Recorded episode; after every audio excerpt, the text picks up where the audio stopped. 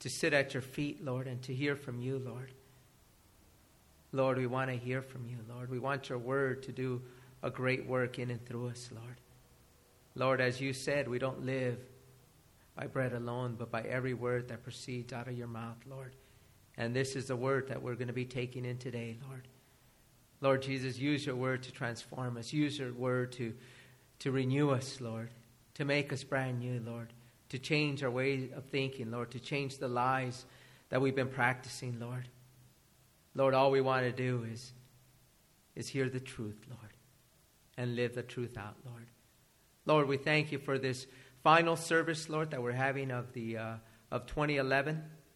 And Lord, we know that uh, that you have great plans for this church, Lord, coming in the coming year, Lord. Lord, may we walk in that fullness. Lord, may we walk in the plans, Lord, that you have for us, Lord. As we continue to pray for this community, Lord, that you would move powerfully, Lord, that there would be a revival, Lord, in La Puente, Lord, and Lord, that you would bring the multitude, Lord. So we thank you, Lord. We give you praise, glory, and honor, Lord, for all that you're going to do, Lord, in and through us and around us, Lord. And we pray this in Jesus' name. Amen. Amen. Well, we are in Leviticus 20, and uh, we are going back to, uh, to the verse by verse teaching, at least uh, as far as Thursday is concerned. Uh, uh, this coming Sunday will be off of, the off of the verse by verse teaching, but for today we are back on it. And as we go through Leviticus 20, we're going to be talking about the law. And not only are we going to be talking about the law, but we're going to be talking about the penalty for breaking the law. You know, God will reveal to us the judgments, the penalties that come for breaking the law. But I want to talk about this because many people think that the Lord enjoys punishing the transgressor. But the Lord does not have any joy in punishing the sinner, the transgressor. You know, why would he have joy in doing that if he came, right, and he gave his life for us? Why would he enjoy giving us punishment if he paid dearly with his life? If he gave it up for us? You know, he came and he suffered and he gave it, so he has no joy in doing that. What he has joy in is offering forgiveness. That is his joy. The forgiveness that we receive when we come to Him in repentance, in asking Him for forgiveness. You know, as we go through this verse, I mean, through this chapter, I want us to think about one thing is that we all reap what we sow. And if we want to sin, and if we practice sin, then we're going to reap corruption. We're going to see its penalty. We're going to see its consequences. But when we sow to the Spirit, right, when we sow in the Lord, we reap everlasting life. And see, and that's what is told to us in Galatians 6 8. You know, as we talk about the law, why is it that God gave the law? Why is it that we have laws of God? For one thing, he wants us to know what is sin. See, He wants us to identify sin against God. And the only way to know that we are sinning against God is if He gave us what? His law, right? Otherwise, we'd be ignorant to sin. We'd be ignorant to our transgression. And then He gave us the law also so that we can live by these standards. This is what the Lord would want us to do is to live by his standards, by God's standards. And so he gave us the law, but why also? Let's talk about this as we talk about the penalties, right, of the law. Why is it that we have penalties when it comes to the law? If we break the law, right, there's going to be a penalty for it. There is a consequence, there is judgment for it. See, he gives us the penalties, right? And he speaks about the penalties because he wants sin to stop. He wants it from he wants it to, to hinder it from spreading. And we know that sin is infectious, right? You know what? When we're around people that are sinning, people that, you know, aren't doing the godly things, what happens to us? We begin to participate in it, right? Our flesh is so weak that we begin to partake in it. And that's why the Lord tells us in the scriptures, He says, you know what? Do not be around bad company because it corrupts good morals. It corrupts good habits. It corrupts good behavior. Now, if we look at here, the US of A, right? If we look at our court system today, see, because as we talk about sin, right, we're going to talk about crime. We're going to talk about all of these things that the Lord wants us to hear about today. It's mainly sin, right? Anything that that is contrary to God's word, it's, it's sin and it's a crime. And, and in the US of A, right, when we look at our court system, our court system, right, it, it's supposed to protect the victim, right? The one that's been harmed, the one that's been hurt by somebody. But we also know that the court system, the way it is today, it also give, gives rights to the criminals, doesn't it? You know, it gives them rights, right? There's certain rights that they receive. And sometimes the right that they receive is actually greater than the victim himself, right? That's the way the court system has been set up. And with the rights of the criminals, the criminals that are protected, and with the less judgment that happens, right, in our court system, what happens? Crime goes up, right? It's just, you know, it's, it's, it's, it's just a matter of fact that crime will go up if there's no punishment and if there's what? And if the criminals have protection. I'm going to give you an example in Texas in the 80s, right? In the 80s, the crime rate in Texas it soared by 29%. And yet the rest of the nation was only increasing by 4%.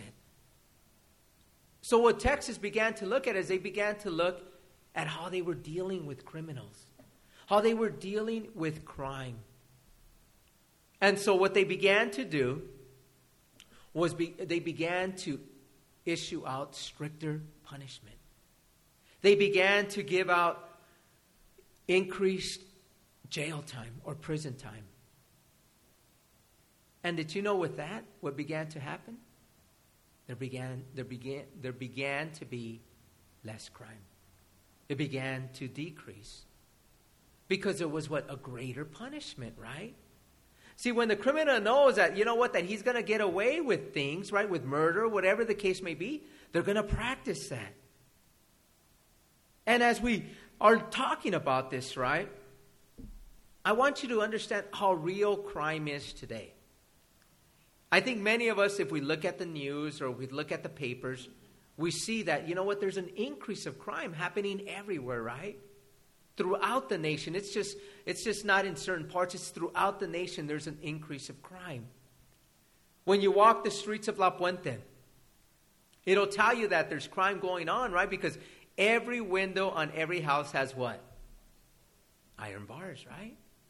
And most houses, what do they have in front of them? Iron gates, right? They have gates to keep out what? The criminals, right? And this is what they're trying to do. And this is how we know that, you know what, that crime is running rampant, right? Not only in, in, in the nation, but also in our neighborhoods. And it continues to spread and spread.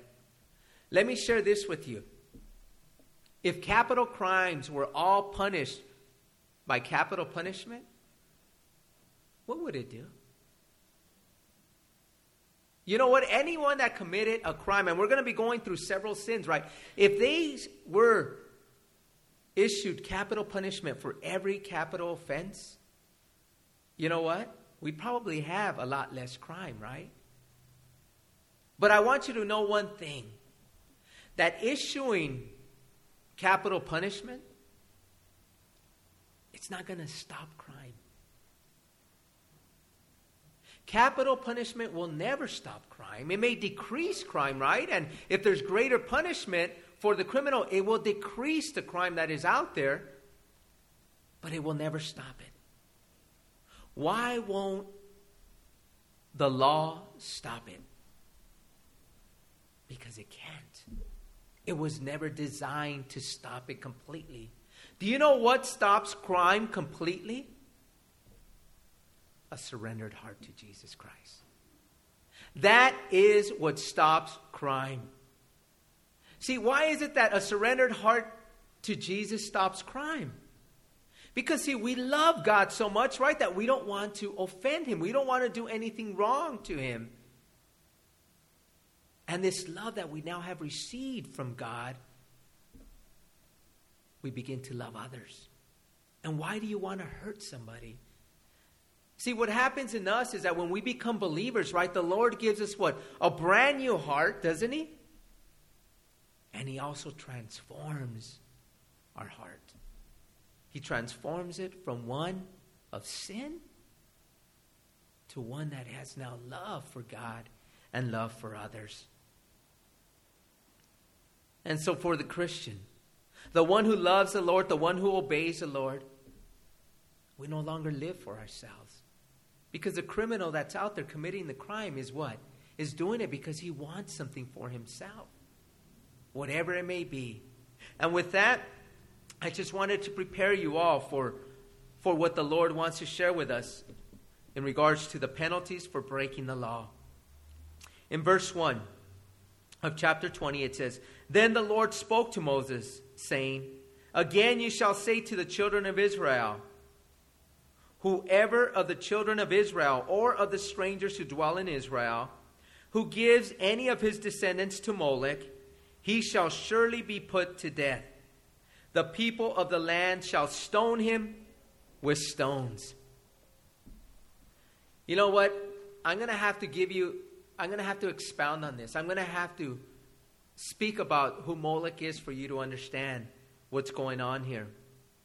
But one thing that he says before I talk about Molech is that he says, if anyone gives their children to Molech, he shall be stoned. He shall be stoned to death. It's not just, you know what, let's stone him, let's hurt him, let's, let's, let's cut up his face and his body with stones. He says, no, you stone him to what? To the death. And we're going to be talking about that. Who is Molech? Molech was a god, a created god of the Ammonites. And this god that was created, right? He's not a true God because there is no other God aside from who? The true God, the living God, right? Which is a God that we worship. So, this God that they created, which is Molech, he was a large metal God.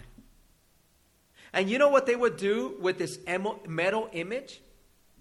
Is they would heat it up. It would be so hot it would be burning hot. Have you ever touched burning metal? It's, you know, you could see it, how, how hot it is. You could see a little smoke in it, or you could even see red coming out of it because it's burning. You know what they would do with babies? This Molech god, the way they, they made him, right? He was a metal, a large metal object, and he would have his arms stretched out like this. And they would burn it so hot. And you know what they would do? is they would give their babies to the, mol- to the god, to the Molech. And you know what the babies would do? They would burn up. They would kill their babies. And why were they doing this? Because they were reaching out to this Molech God to bless them, to protect them, to guide them. Imagine that. To think, you know what, that babies were given to this pagan God that wasn't even a real God they would offer their children to him. You know what's so amazing? And I want to share this with you because it's important that we understand this.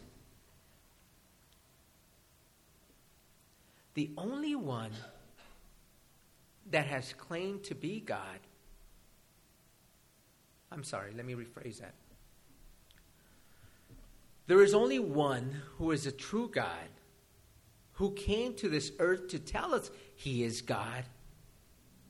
And he proved it by his resurrection from the dead.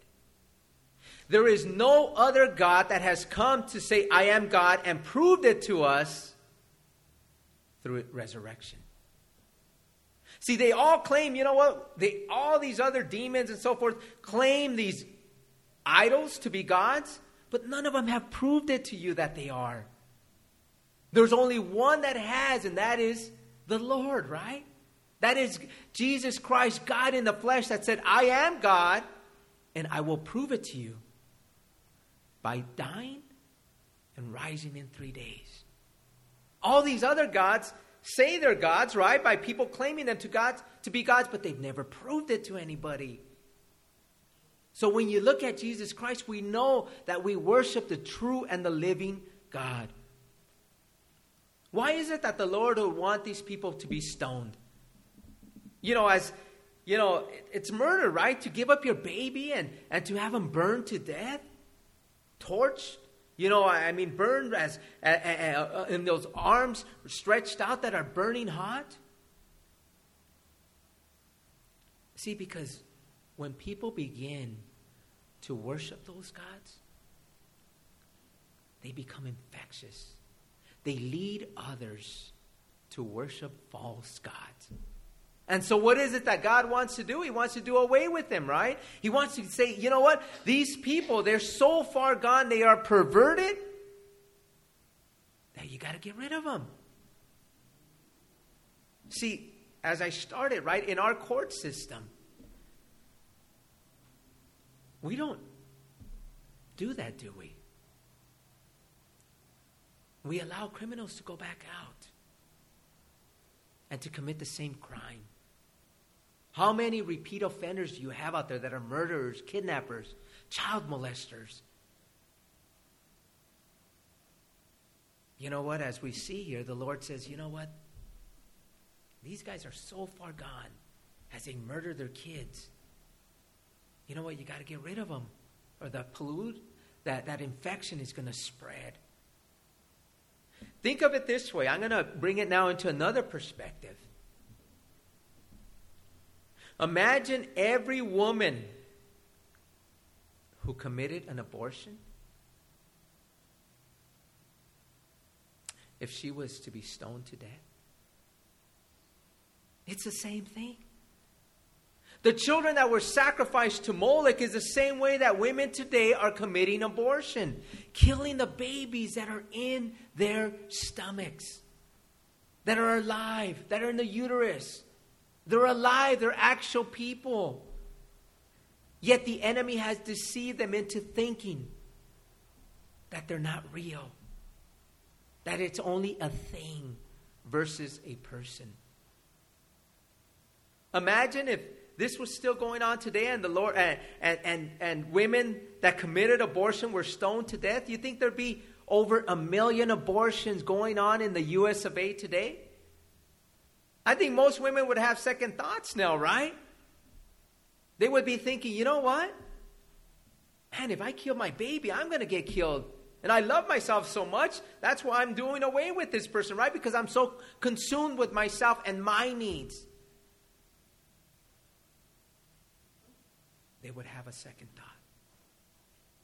Abortions would plummet from that million, from that 1.2 million, that's an average of what's going on today. If we keep reading in verse 3, it says, I will set my face against that man and will cut him off from his people because he has given some of his descendants to Molech to defile my sanctuary and profane my holy name. And if the people of the land should in any way hide their eyes from the man, when he gives some of his descendants to Moloch, and they do not kill him, then I will set my face against that man and against his family, and I will cut him off from his people and all who prostitute themselves with him to commit harlotry with Moloch. As we see here, the Lord says, you know what? If you turn your face to those that are killing their babies, that are sacrificing their babies to this god Molech, you know what? You're going to be cut off. And most of the time, when the Lord talks about cutting them off, He's talking about stoning. He's talking about to the death. But when it comes here, you know what? I can't say for certain that that is what the Lord meant here. Because we know one thing that the Lord also expelled, or there was expulsion from the camp if people were in sin. And, and that's a possibility here. So I can't say for certain that the Lord was talking here to also stone them to death. But we do know one thing is that He said, you know what? You get them out. See, because them too that are closing their eyes to this, they're just as guilty. They're allowing these things to go on. But he talks about prostituting themselves, right? All who prostitute themselves. Why would the Lord use this term? See, one thing that he uses to the believer or, or to the children of Israel, he says many times that we commit adultery against the Lord, right? And that is because, see, as a church, we're married to Christ, right? He's the, we're the bride and He's the bridegroom. And so when we begin to worship other gods, we commit adultery, right? Because we've left Him and we're, we're, we're, we're worshiping a created God, someone else. And secondly, as I was talking about prostituting themselves, when you begin to sell your babies, when you begin to sell yourself to another God, you're prostituting yourself because you're giving your heart to them, right? You've sold out to them now. You left the Lord and you're selling yourself to this other God like a prostitute. And so that's why he uses that phrase there. And if we keep reading in verse 6, it says, And the person who turns to mediums and familiar spirits to prostitute himself, there's that phrase again with them, I will set my face against that person and cut him off from his people. If you turn to mediums and familiar spirits, as I shared with you last time, mediums. What are mediums? Mediums are people who act as a go between the dead and the living, right? That's a medium. Do you know what familiar spirits are here? When he uses this word, do you know what he's referring to? The Lord is referring to demons. That's what he's talking about here. If you turn to mediums instead of turning to the Lord, right? If you turn to demons instead of turning to the Lord, you're also going to be cut off. Again, we're not clear here if he's talking about stoning But we do know one thing is that they were expelled from the camp. Let's keep reading in verse 7.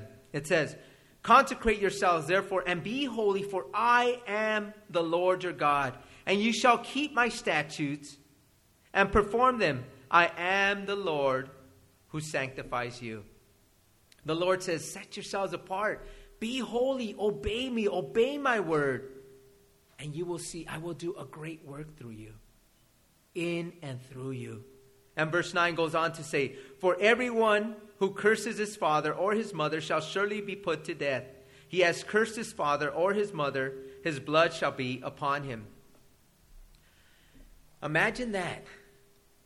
Imagine if a child saw another child being stoned to death after cursing his mother or his father. What do you think would happen to that child? I don't think you'd hear any lip from any child anymore, right? If a child was witnessing disrespect, if he was witnessing the curse against parents, and he witnessed that child being stoned to death, I think there'd be a lot less kids disrespecting their parents. But the Lord is saying, you know what? This is a capital crime. The Lord is saying this is a capital offense. Do you know why this is of such degree or, or, or, or, why the Lord would look at it as, as a capital crime? See, because respect and love begins in the home. See, if you know and you learn to respect your parents, then guess what? You're going to respect authority. You're going to respect God. If this isn't taught in the homes and there is no respect for authority, that's why crime is the way it is. You see children committing such heinous crimes today. Why do you think in California there are what? So many prisoners. Our jails are full and the jails can't contain them anymore and they're letting them out now, right? There's a disrespect for parents. And the Lord says, you know what? If your parents disrespect you, if they curse at you, what do you do? You stone them to the death. Again, you put out what? The infection. See, kids see them. Their, uh, uh, kids see other kids disrespecting and cursing at their parents. They see it on TV, right? So what happens? They say, hey, if they do it, I could do it too. I'm mad at my parents. I'm mad at my mom. I'm mad at my dad. And so I can do the same. But if we stop it, as the Lord was saying, their children wouldn't be talking back. Verse 10 goes on to say, The man who commits adultery with another man's wife, he who commits adultery with his neighbor's wife, the adulterer and the adulteress shall surely be put to death. Imagine that adultery. Adultery also a capital crime. So both the adulterer and the adulteress are put to death. And remember, the Lord was speaking to the Israelites, right? There was about two million of them, right? They were in a camp. They hadn't gone into the promised land. So he's giving them his laws, and right now he's giving them the penalties for these laws. And you know what a penalty like this would do? It would stop cheating, right? Cheating on your spouse. The promotion of, of adultery on television, on movies is great, isn't it? They always talk about the good things, right? But they never talk about the consequences for them the broken families, the broken hearts, and how these things spiral and they break the man or the woman. Recent studies reveal, and I'm going to give you some stats here, that 45 to 55% of married women have engaged in an extramarital affair. Imagine that. 45 to 55% of women have engaged in extramarital sex. Let's talk about the man. You wouldn't think that women would be that high, right? You would think that man would be much higher, right? The man isn't much higher, but he is higher. 50 to 60% of married, women, of married men have engaged in extramarital sex. Imagine that. And as far as what's been noted as reasons for divorce, infidelity accounts for 17% of it. Because most of them don't put that down, right? They just, irreconcilable differences is, I think, the number one reason. But do you know that 61% of Americans think that adultery should not be a crime? They've been polled, they've been asked. 61% of Americans say, you know what, adultery is no crime. See, because they've been desensitized to it, right? The promotion of it in the movies, on television. But the Lord says, you know what? It's a capital offense and it deserves capital punishment stoning to the death. Let's keep reading in verse 11. It says, The man who lies with his father's wife has uncovered his father's nakedness. Both of them shall surely be put to death, their blood shall be upon them. A father, I'm sorry, a, a, a son who lies with his father's wife, it could be a stepson, it could be a son in law. You know what? If he sleeps with his father's wife, with his mother in law or stepmom, what is the penalty? Death. Capital punishment. Stoning. Verse 12 goes on to say, If a man lies with his daughter in law, both of them shall surely be put to death. They have committed, committed perversion, their blood shall be upon them. We're not talking about rape here, we're just talking about consensual. Is that how you say it? Consensual sex. And the Lord calls it a perversion. A father or father in law who sleeps with his daughter or his daughter in law, it's a perversion, and they're guilty of stoning, of death. Verse 13 goes on to say, If a man lies with a male as he lies with a woman, both of them have committed an abomination. They shall be they shall surely be put to death, their blood shall be upon them. Homosexuality, stoned to death. It's an abomination to the Lord. Verse 14 says, If a man marries a woman and her mother, it is a wickedness. They shall be burned with fire, both he and they, that there may be no wickedness among them. He goes on to talk about polygamy. If a man marries a girl and her mother, polygamy, more married to more than one, it is a wickedness. They're not stoned to death. This one is what? This one is they are burned. You know, the they are burned and not stoned. If we keep reading in verse 15, it says, If a man mates with an animal, he shall surely be put to death, and you shall kill the animal. And if a woman approaches any animal and mates with it, you shall kill the woman and the animal. They shall surely be put to death. Their blood is upon them. So if a man or a woman, they commit bestiality, they are stoned, they are killed. You know, when we talk about this, right, why does the Lord keep saying their blood is upon them?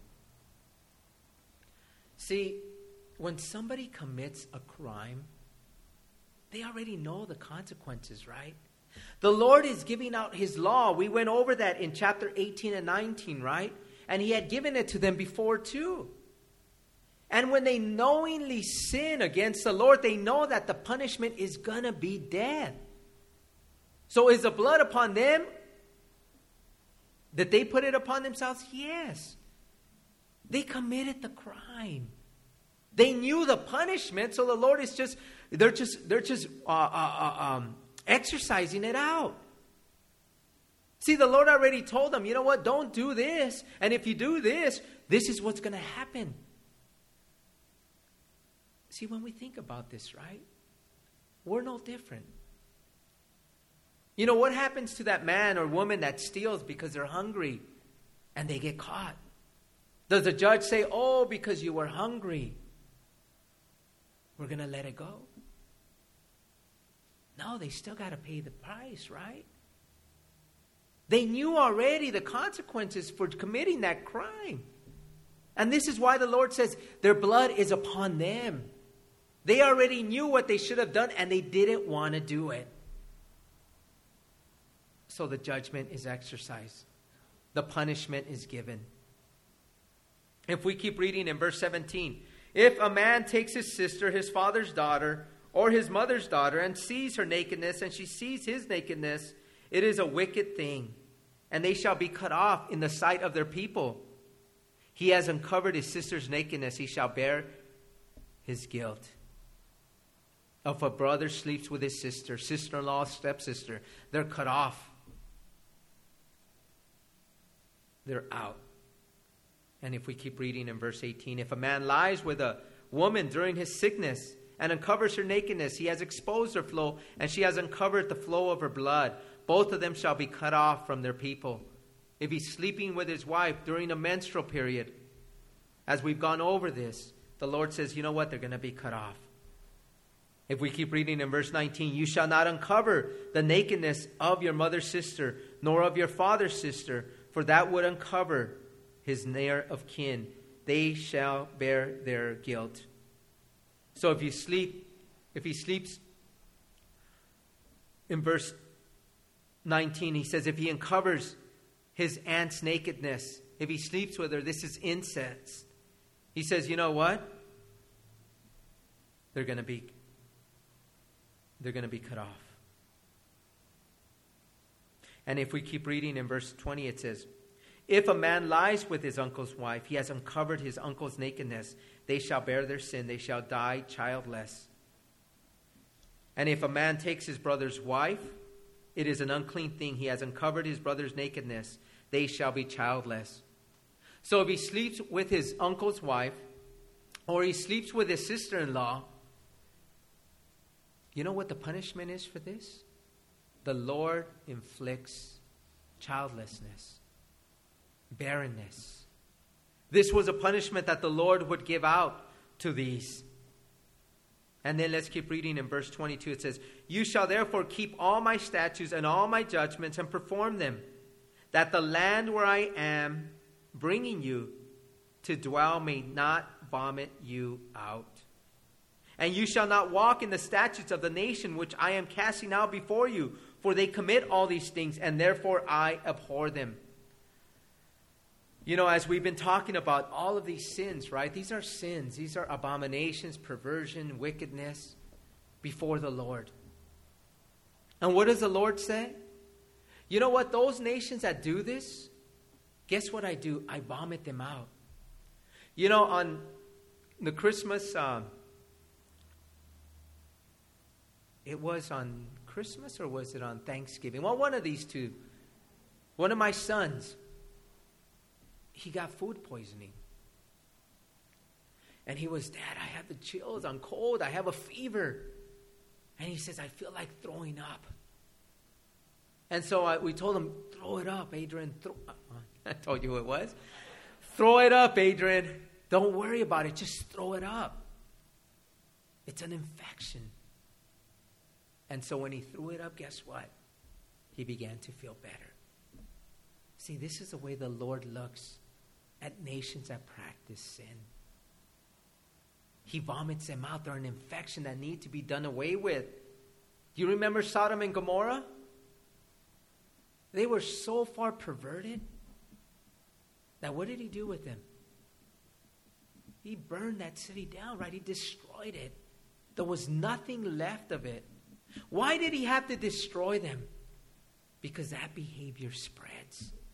You have it today, right? You have sodomy. You have homosexuality. You have this movement going on. And they're relentless because they got legs running under them. And they're trying to make it seem like it's a natural thing. We were born this way. You need to accept me like I am. But it's a perversion, it's an abomination to the Lord. The Lord talks about this, right? How He gives people up to their sin. But they need to be done away with. Let's turn to 2 Peter. I want to read something to you. In 2 Peter chapter 2,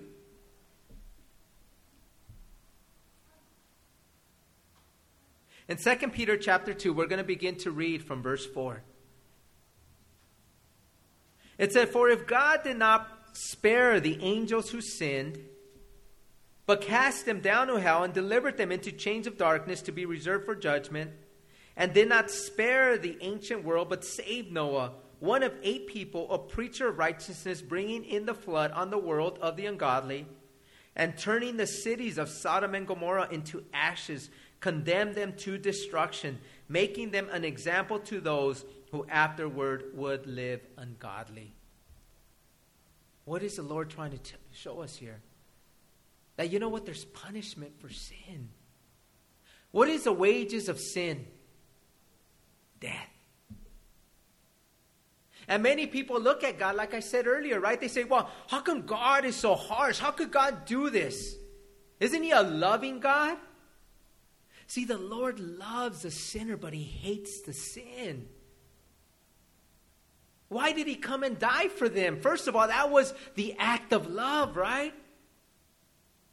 The greatest act of love is what He has done for us to die for us, to come and die for their sins, right? That's what He did. But yet they rejected. If they were to receive the Lord and they were to surrender their hearts to the Lord, if they were to ask God's forgiveness, true repentance, God would pour their Spirit upon them and they would change because their hearts would be changed. Because they would love God. And God look, says in His Word that if you practice sin, you practice these things, you're not going to inherit the kingdom of God, but you're going to go to hell. The Lord gives them an opportunity, but their blood is upon them. God hasn't told God God it isn't God issuing the punishment it's they themselves right? That have received this punishment. Because they rejected the Lord. They sent themselves to hell. It's not God that wants to send anyone to hell. It's they that send themselves to hell and they know what's right but they reject it it's like any other sin right they want to live it out they want to satisfy their flesh and so they begin to practice sin. And the Lord says, Sin is sin. The Lord didn't spare his angels. The Lord didn't spare the ancient world. The Lord didn't spare Sodom and Gomorrah. But they received due punishment. Their blood was upon them. Let's go back to, uh, to Leviticus and let's finish. In verse 24. It says, But I have said to you, you shall inherit their land, and I will give it to you to possess a land flowing with milk and honey. I am the Lord your God who has separated you from the peoples. God has separated his people from the world, right? See, this is what he's talking about. I have separated you peoples. You know what's so amazing is that if we remain faithful to God, did you know that for the Israelites here, they say, he told them, You're going to inherit the land flowing with milk and honey. But you know, for us, what do we inherit? We inherit heaven. Isn't that what's so awesome? We become co heirs with the Lord of the heavenly kingdom and all that it possesses. You know what I love? Is that, see, God is so gracious. See, because He continues to reach out to the lost, to those that are in sin. You know what's so amazing about the Lord? If His grace wasn't so amazing, I wouldn't be here today. I don't think any of you would be here today if His grace wasn't amazing. See, because none of us deserve what we have. But God graciously gives. He gave us chance after chance. And he kept reaching out to us. He kept calling you individually by name to come forward and to repent. And when you finally said, Yes, Lord, when you finally said, You know what? Yes, I want you, Lord. I'm sorry for my sin. He forgave you. And he gave you a new heart. And he poured out his favor upon you, a favor that you don't deserve. And He gave you so many spiritual blessings that you can't even understand all that you have received. We have the right to be called children of God and to receive all that He has for us. And this is what He's telling the Israelites stay away from sin and stay away from these people. You stone them, you get rid of them, you cut them off, you get them out of the camp because they're infectious and you can fall with them.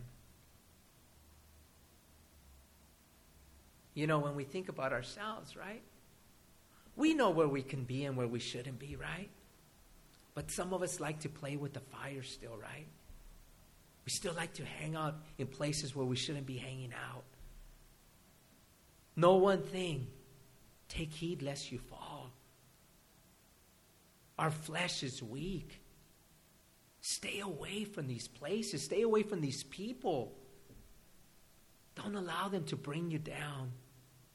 We already know the truth, right? You've all heard the truth of God now. And the Lord has so much for you. See, when we look at our lives here on earth, we tend to look at our lives as being forever living on earth. But see, we don't live forever on earth. There comes a day that we will give our last breath when the Lord says it's done. And then comes eternity. See, the Lord says, separate yourself from the world, the lust of the eyes, the lust of the flesh, the pride of life. and give yourself to me, and you will live forevermore. See, if we persevere, if we learn to say no to sin, if we surrender ourselves to Him, we will live forever. Let's keep reading.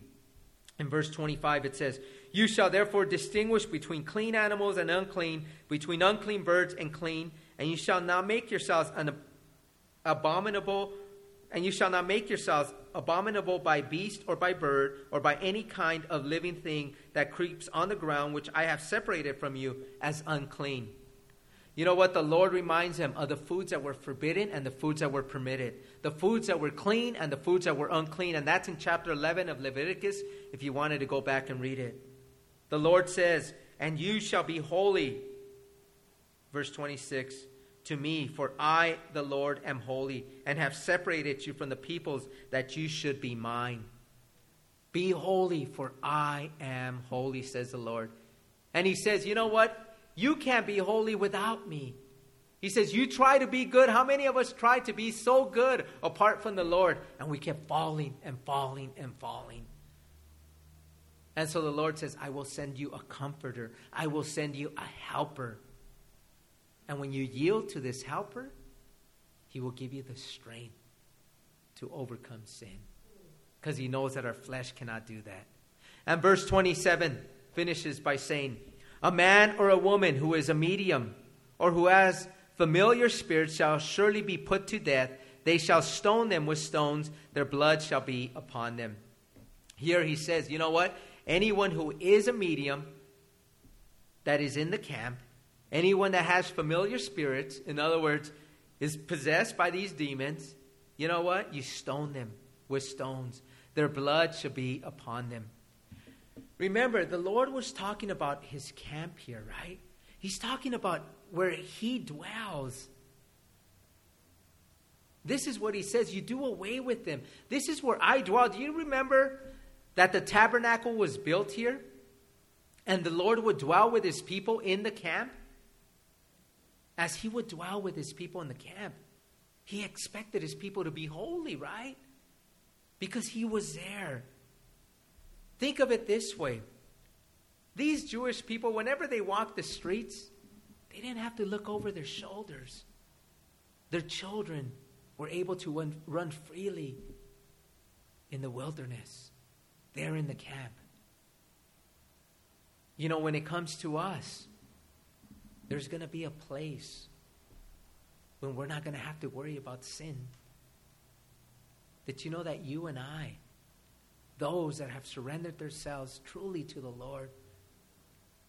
We're going to be in a place where there's no more tears, no more sorrow, no more pain, no more death. We're going to be with the Lord forever and ever and ever. Did you know that it starts with the millennial kingdom? And that millennial kingdom starts after the seven year tribulation. And the seven year tribulation is right around the corner the church will be raptured. And the wrath of God, which is a seven year tribulation, will be issued upon this world. And after those seven years, God will establish his millennial kingdom for us to dwell in with him. And we're not going to have to experience any of this. It's going to be an amazing time, and it's coming soon. Don't be ignorant of the times that we live in. You could see what's happening in Israel. You could see what's happening in the Middle East. You could see what's happening in the world around us. You could see what's happening in this nation. And what did the Lord say? Those nations that practice these things, He's also going to make an example of them. I pray, we got to pray for our nation that we would turn back to God so for us, you know what, as Christians, after we went over this chapter, I don't want you guys to be advocates for capital punishment.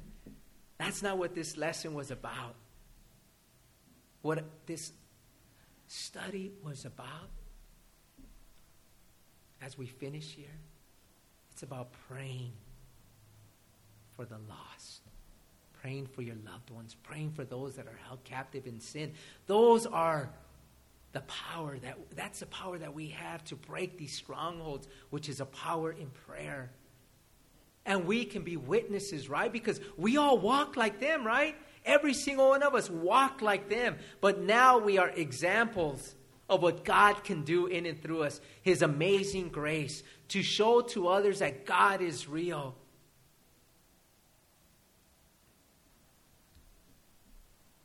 See, God, His grace abounds where sin abounds. And there's still time.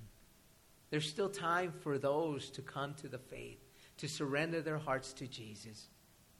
But He's called us to pray and to be witnesses and to be a testimony of His amazing grace and His amazing power. And with that, we're going to close. Lord Jesus, thank you, Lord.